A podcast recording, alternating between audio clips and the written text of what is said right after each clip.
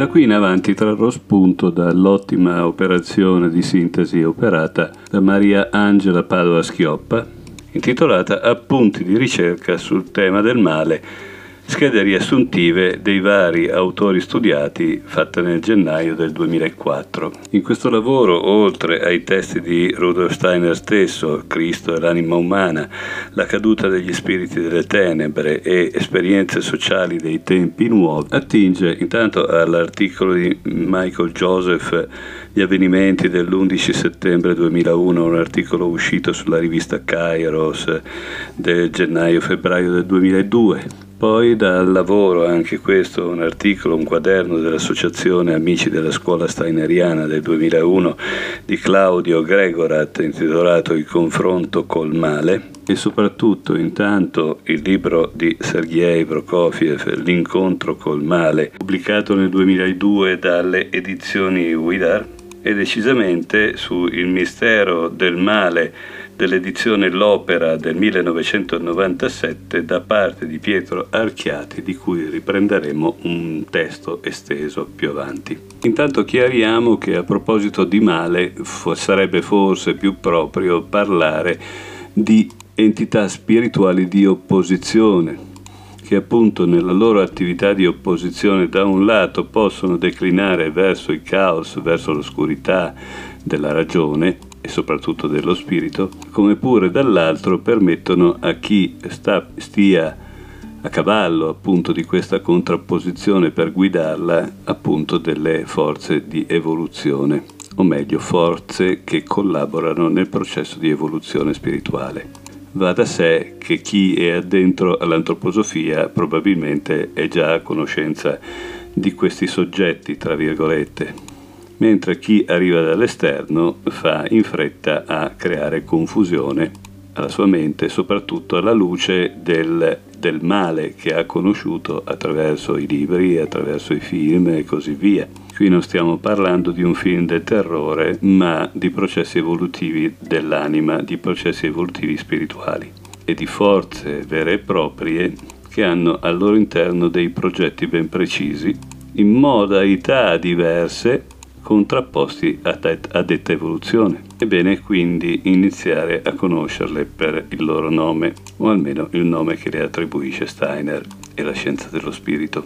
Si tratta mh, di tre nomi innanzitutto che però hanno un, una dimensione decisamente diversa al loro interno. Si tratta di entità, oppure potremmo anche chiamarli processi, entità luciferiche e queste entità luciferiche sono angeli rimasti indietro nell'epoca planetaria della Luna che agiscono sull'astrale e in particolare sull'anima senziente. Quando diciamo angeli non intendiamo tanto l'idea che dell'angelo ha l'uomo della strada, ma di vere e proprie gerarchie nell'evoluzione del cosmo. Nella fattispecie, come abbiamo detto, le entità luciferiche sono entità angeliche mentre le entità arimaniche sono di dimensione superiore, ovvero sia sono arcangeli rimasti indietro nell'epoca del Sole. Anche qui per epoca del Sole e epoca della Luna non va pensato il pianeta che noi conosciamo o il satellite che ci vediamo tutte le sere, ma piuttosto una rappresentazione, diciamo così, simbolica, per quanto il linguaggio lo consenta. Le entità arimaniche agiscono sull'eterico e in particolare nell'anima razionale. Poi abbiamo mm, delle entità a venire che si sono già installate nella nostra storia, che sono degli arcai, quindi dei livelli arcangelici ancora superiori, che sono rimasti indietro all'epoca di Saturno, un'epoca ulteriormente anteriore, e questi agiscono sul corpo fisico ma soprattutto sull'anima cosciente e sull'io. Anche qui va precisato che per io non intendiamo l'aspetto egoistico della nostra persona, ma piuttosto un principio che guida la nostra anima e che ci permette di identificarci anche nel corso delle varie vite. Per ultimo vi è una quarta entità che è superiore a tutte, una sorta di anticristo, che si chiama Sorat. È Sorat si trova al massimo dei livelli ed è un po' il direttore d'orchestra di tutte le entità che finora sono state presentate. Si trova, è un demone solare e quindi se vogliamo allo stesso livello gerarchico di Cristo e la sua azione la esercita mediante tutte e tre le altre entità spirituali oppositrici, agendo su tre piani, quello cosmico, nella storia tre interventi in tre diversi momenti storici, nel VII, nel XIV, nel XX secolo d.C., appartengono a lui, si possono far risalire a lui, nel singolo individuo, dove agisce sui tre involucri del corpo umano, fisico, eterico ed astrale. Poco da fare con lui, insomma. Nel VII secolo d.C. intervenne nell'Accademia di Gondishapur con l'intento di legare Dio umano al puro intelletto fisico e di condurre l'uomo in anticipo allo stadio dell'anima cosciente così da fermarla definitivamente a uno stadio puramente razionale e materialistico. Nonostante questa azione fosse fermata, si dice proprio dal Cristo che si incarnò in quell'epoca, nello sviluppo della scienza umana rimase questo influsso materialistico che non venne mai più rimosso. Successivamente, nel XIV secolo, quando venne sterminato l'ordine dei Templari da Filippo il Bello e Clemente V, si può dire che appunto anche qui l'opera fu di Sorat che nelle torture dell'Inquisizione dell'epoca intese appunto annientare la spiritualità delle figure che stavano cercando di estendere il pensiero cristiano e la spiritualità umana. Sempre a Sorat si dovrebbero appunto nel XX secolo d.C. gli effetti che vennero interpretati da un lato dal nazismo, dall'altro dai gulag bolscevichi. Non stiamo qui parlando del cinismo, della violenza, della barbarie e così via ma piuttosto di un principio di fredda razionalità che muoveva tanto gli uni che gli altri con il fine di irrigimentare la popolazione e soprattutto l'anima umana attraverso di essa. Soralt si ergerà in tutto il suo potere negli anni a venire, anzi direi nei secoli a venire. Il suo trionfo non è assolutamente rapido, però dice Steiner, ineluttabile e inevitabile. Da che cosa si coglie il suo progetto nei nostri anni? Innanzitutto dall'attacco all'io umano individuale attraverso la distruzione dei suoi tre involucri. Ne sono esempi l'uso delle droghe che distruggono il corpo fisico, la deformazione della libertà sessuale che distrugge il corpo eterico, la violenza presente nei media che invece distrugge il corpo astrale. Segnali della presenza di Sorat si colgono attraverso il terrorismo. L'uomo sviluppa solo il suo io inferiore e non considera abbastanza il progetto del cammino etico dell'io superiore. E questo percorso porta necessariamente all'obiettivo principale che è la diffusione della paura all'interno dell'umanità. Sorat fa sì che l'io umano venga sopraffatto da forze subumane che non conoscono né l'etica né la coscienza né la compassione, ovvero sia il progetto di inculcare odio per tutto quello che può essere il mondo spirituale, combattere la possibilità che nell'uomo si sviluppino facoltà soprasensibili che conducono a una cosciente esperienza spirituale perciò minare le tre facoltà soprasensibili, l'immaginazione, per esempio attraverso l'uso precoce della televisione dell'infanzia, l'ispirazione, per esempio con la diffusione sfrenata della musica eh, di consumo, l'intuizione, per esempio attraverso il lassismo sessuale o la pornografia. Ma Sorat avrà tanto più potere per quanto l'essere umano e la spiritualità non riuscirà a governare le fasi precedenti al suo avvento. Infatti Sorat, da buon direttore d'orchestra, tenderà ad asservire a sé le altre entità spirituali di contrapposizione, ovvero sia quelle luciferiche, quelle arimaniche e gli asura. dal loro punto di vista, in quanto entità rimaste ferme al palo dell'evoluzione, hanno nel loro percorso spirituale non tutto assolutamente determinato, ma condizionato in qualche modo dall'operato umano, vale a dire dall'operato dell'anima umana, della spiritualità umana che guarda all'evento di Cristo. Proviamo quindi a fare il percorso a ritroso rispetto a quello proposto e se abbiamo visto appunto esaltazione di Sorat nei secoli o millenni a venire, è bene comprendere che a questo punto lui è arrivato con l'installarsi subito prima di lui delle entità arcai degli Asura. Queste entità agiscono nella storia da poco tempo. E così come Sorat può funzionare bene solo con la collaborazione di tutti i tre i livelli precedenti, ovvero sia Asura, Arimane e Lucifero, nello stesso modo gli Asura, la loro attività è condizionata molto dal come si sono installati le entità luciferiche prima e quelle di Asura dopo, e il, per il fatto che esista una collaborazione di queste due all'interno del loro progetto e ovviamente anche del tipo di collaborazione che si riesce ad instaurare. A che cosa è finalizzata questa alleanza? Sicuramente nell'annientamento della percezione dell'uomo della propria individualità, della propria anima individuale e quindi del proprio io, con l'obiettivo di colpire l'io individuale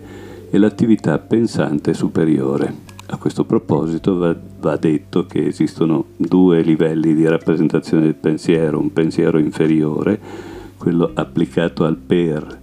all'applicazione sulle cose di tutti i giorni, e il pensiero invece ispirato o superiore che necessariamente è estraneo agli egoismi dell'individuo. Strumenti utili agli Asura sono quelli che sono stati introdotti nell'ultimo secolo, vale a dire l'elettronica, la manipolazione genetica e l'intelligenza artificiale, ad esempio. Anche qui potremmo aggiungere la, l'energia atomica, quella nucleare, ma come possiamo vedere anche da questo punto di vista sarebbe difficile affermare che queste cose siano in tutto e per tutto negative e quindi ascrivibili a principi del male. Però proprio con l'esempio dell'energia nucleare noi sappiamo perfettamente di come si possa percepire anche con l'occhio spirituale prima ancora che con la razionalità quanto uno strumento come questo e come gli altri precedentemente enucleati possano cambiare di segno a seconda di chi ne è l'interprete. A questo punto veniamo al processo che ci è in fondo più vicino, quello dell'entità arimaniche. Lo facciamo anche in contrapposizione, se vogliamo, con quello dei processi luciferici, delle entità luciferiche che hanno caratterizzato soprattutto il nostro passato. Steiner, nel libro dedicato al doppio, non manca di sottolineare come noi, senza queste due presenze contrappositive o di contrapposizione appunto, ben difficilmente avremmo potuto evolverci, evolverci attraverso la nostra sensibilità e attraverso la nostra intelligenza. A loro viene in qualche modo ascritta la nostra capacità di volgerci al passato, recuperare la storia e provare ancora la percezione dei tempi che abbiamo attraversato e i valori che essi portano e che portano soprattutto alla nostra sensibilità, alla nostra creatività e alla nostra immaginazione, così come sarebbe impossibile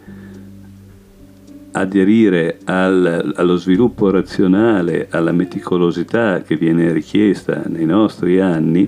e che viene suggerita e che viene spinta dal desiderio di anticipare il futuro. Un eccesso di questi due principi, di questo luciferico, ci porta in qualche modo alla nostalgia e perché no, alla malinconia, alla depressione per un'idea di storia che si è fermata, per un'idea di vita che volge tutta al passato. Dall'altro lato alla hubris, alla fase maniacale, al pensiero di onnipotenza che nasce dalla speranza dal progetto di un futuro senza fine. E così Claudio Gregorat nel confronto col male eh, sistematizza questi due aspetti dicendo che le caratteristiche di Lucifero, che noi comunemente chiamiamo il diavolo, eh, vale a dire Lucifero, le forze luciferiche, i processi luciferici sono quelli che sovraintendono all'arte, alla filosofia, all'esperienza estetica, sono frequenti nella donna, nella, o meglio forse nella entità femminile che alberga in ognuno di noi e in particolare eh, se andiamo a vedere gli aspetti appunto dell'estetica, della sensibilità e così via tende a spingere sul possesso e sugli impulsi egoistici, così come tende a dividere gli animi e i gruppi, a seminare zizzania. Tende a esagerare l'impulso egoistico, abbiamo detto, e anche ad agire nell'interiorità dell'uomo, nella sfera delle brame, delle passioni, delle vanità, dell'orgoglio, della superbia e anche dei fanatismi tende a rimanere attaccato al passato, come abbiamo detto, avere uno scarso collegamento col presente, ad esempio le religioni tradizionali che faticano ad evolversi. Al contrario, i processi arimanici, connotati da eh, Arimane appunto che ha come sinonimi nella nostra cultura quello di Satana o Mefistofele, eh, fa sì che l'uomo sia portatore mh, di potenza, aggressività, legame con la materialità terrestre. Vedete che da questo punto di vista c'è una separazione fra il materialismo, la materialità terrestre da un lato e l'egoismo, l'egoismo passionale luciferico dall'altro. A lui sono dovute lo sviluppo della scienza, il progresso tecnologico, il commercio, la politica, le invenzioni e così via tende a legare troppo l'uomo alla terra e a renderlo dimentico delle sue origini spirituali. Agisce verso il futuro, come abbiamo detto, perché tende a raggiungere con una velocità vertiginosa le mete preposte, e da questo anche le scoperte tecnologiche sorpa- sorpassano troppo i limiti della comprensione umana quando sono sotto l'influenza dei processi arimanici. Ci dovrebbe venire difficile immaginarci appunto in un mondo in cui il te- il progresso tecnologico non va al passo della nostra capacità di metabolizzarlo. Diversamente dai processi luciferici che tendono a esibirsi in qualche modo, i processi arimanici preferiscono stare occulti, rimanere nascosti per non essere individuati e poter agire meglio a dispetto delle coscienze. E i suoi strumenti sono la conquista del potere sugli altri per mezzo del denaro, della menzogna e della falsità, è il custode dell'albero della vita nell'Eden e per questo è il Signore della morte. Come abbiamo detto, questi due processi creano appunto attraverso il loro attrito e attraverso il governo che l'Io ne fa come l'auriga del carro platonico, l'energia del motore che ci permette di avanzare, che ci permette di evolvere, che ci permette di essere noi stessi. Senza questa forza di contrapposizione probabilmente noi saremmo beatamente immoti. Ecco a questo punto come sintetizza Padova Schioppa i punti che abbiamo fatto emergere e ho tralasciato tutta la parte legata a Steiner che sarebbe decisamente richiederebbe un approccio molto più di maggior respiro. Intanto il compito del cosiddetto male nella vita dell'uomo è quello di permettersi di permettergli di fondarsi sull'esercizio della libertà, perché se ci fosse solo il bene, l'uomo non potrebbe scegliere e perciò non sarebbe libero, ovvero sia non potrebbe avere fondamenta nel principio della libertà. In altre parole, è attraverso il mistero dell'opposizione che l'uomo ha acquisito la libertà che gli consentirà man mano nei secoli di riconquistare, a partire dalla libera iniziativa del proprio individuale, quell'armonia primigenia ricevuta dalla divinità all'inizio dei tempi. Il mistero del bene e del male può essere affrontato sia in chiave dualistica, statica, oppure in chiave ternaria, ovvero sia dinamica. È molto diverso pensare che bene e male siano due realtà perfettamente separabili, ben classificabili una volta per tutte, che siano l'uno opposto all'altro, oppure ritenere che il bene sia la continua ricerca dinamica di una mediazione tra le polarità dell'esistenza che prese come un assoluto sarebbero unilaterali e non equilibrate. E le pagine di Archiati eh, approfondiscono meglio questo principio, sul quale vale la pena stressare un attimo un concetto. La nostra cultura, soprattutto quella religiosa, ci ha frequentemente abituati a pensare a queste dimensioni come delle dimensioni di tipo ontologico, o c'è il bene o c'è il male, manicheisticamente intese. O c'è la salvezza o c'è la perdizione. Bene, male, salvezza, perdizione e così via sono degli edifici, dei blocchi marmorei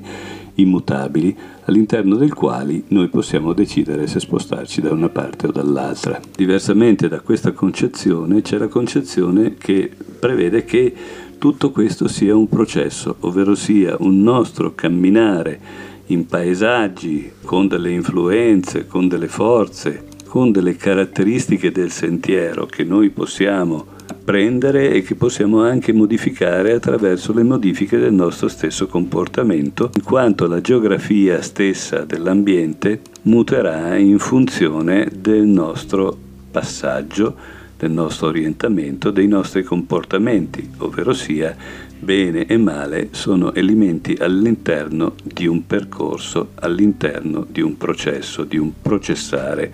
la nostra evoluzione. Così come, riprendendo Padova Schioppa, spesso eventi di estrema sofferenza suscitano un passo evolutivo nella presa di coscienza del mondo spirituale, perché proprio in concomitanza con tali eventi si sviluppano nell'uomo nuove facoltà spirituali. C'è poi un nesso fra le forze del male e l'avvento del Cristo eterico, come nel quarto periodo di cultura proprio quando le forze della morte stavano raggiungendo l'apice, il Cristo si è incarnato e ha offerto all'uomo la reale possibilità di superare la morte attraverso il mistero del Golgota. Così nel nostro periodo di cultura l'intensificarsi delle forze del male paradossalmente provocherà l'umanità a cercare l'incontro col Cristo eterico attraverso un profondo cammino spirituale e individuale di ricerca e di evoluzione interiore.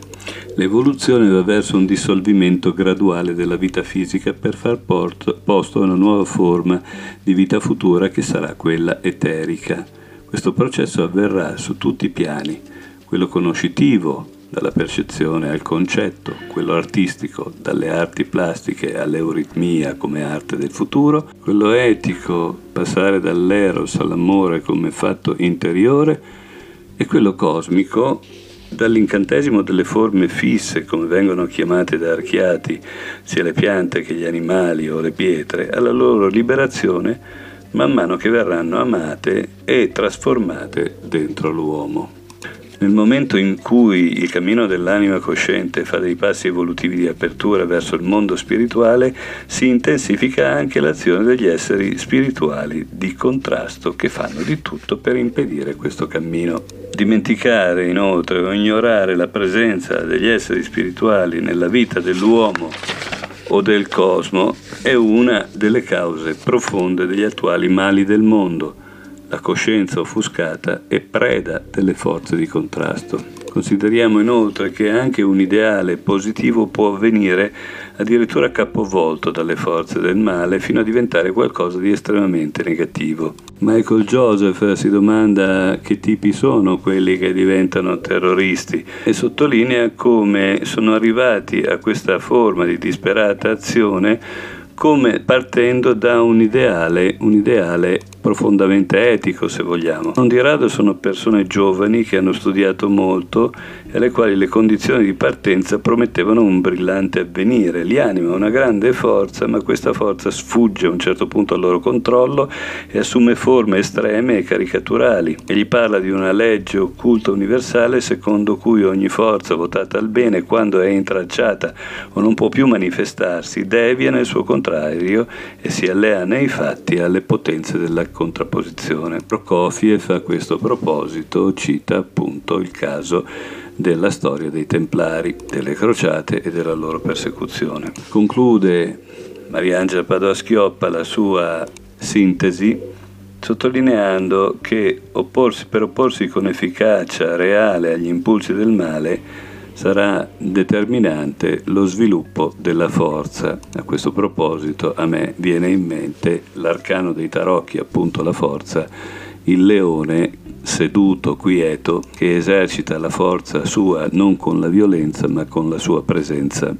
potremmo dire in questo caso una presenza spirituale. Ma questa forza non può essere statistica, non può essere eh, delegata a gruppi o a altro, ma deve essere necessariamente frutto di conquiste individuali, nella sua triplice essenza di pensiero, di sentimento e di volontà. La socialità di questo divenire